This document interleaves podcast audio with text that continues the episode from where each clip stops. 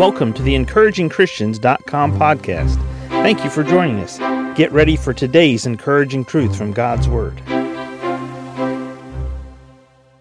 In Hebrews 12, verse 1, the Bible states, Wherefore, seeing we also are compassed about with so great a cloud of witnesses, let us lay aside every weight and the sin which does so easily beset us, and let us run with patience the race that is set before us. Each one of us have a race that is set before us. And my race is going to be different than your race.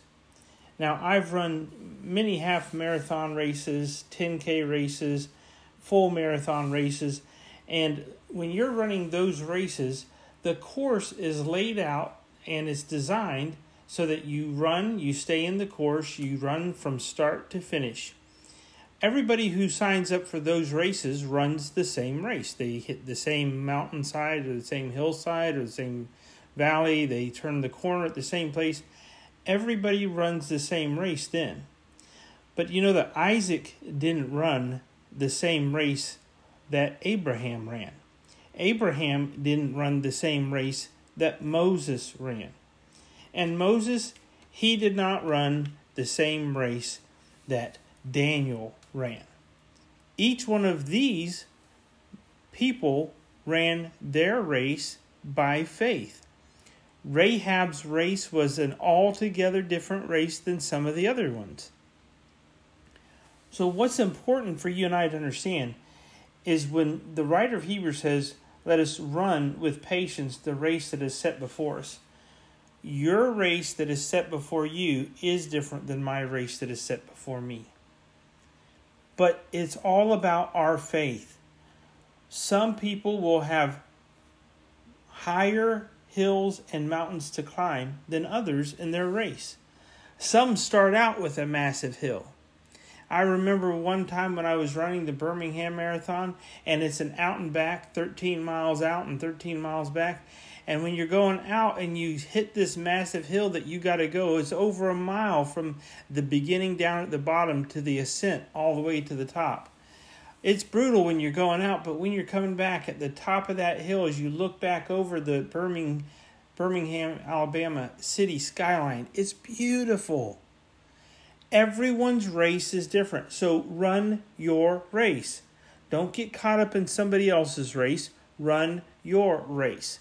Don't worry about whether or not their race is as hard as your race. Run your race.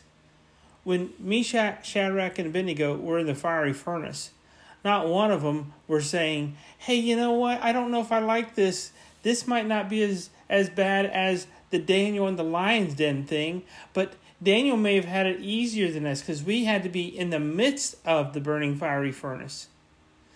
No, nobody's race is any more or less worse or better than somebody else's race. Run your race. When we say run your race, the writer of Hebrews means it's going to take work, it's consistent work, it's energy that you burn, it makes you fatigued. Your Christian race that you run is going to be a challenge for you to run. That's why it's a race. A race of your Christianity, a challenge to your faith where you grow thereby. Thank you for listening to today's podcast from encouragingchristians.com. Please prayerfully consider supporting our ministry. If you would go to encouragingchristians.com, you can donate to our ministry, which would help us to evangelize as many places as this podcast can go around the world, as well as the printing of gospel tracts and ministering through counsel and the ministry of the word through our website. Please prayerfully consider giving and donating to this ministry. Thank you for joining us today for the encouragingchristians.com podcast. Please explore our website for more encouraging truths from God's Word.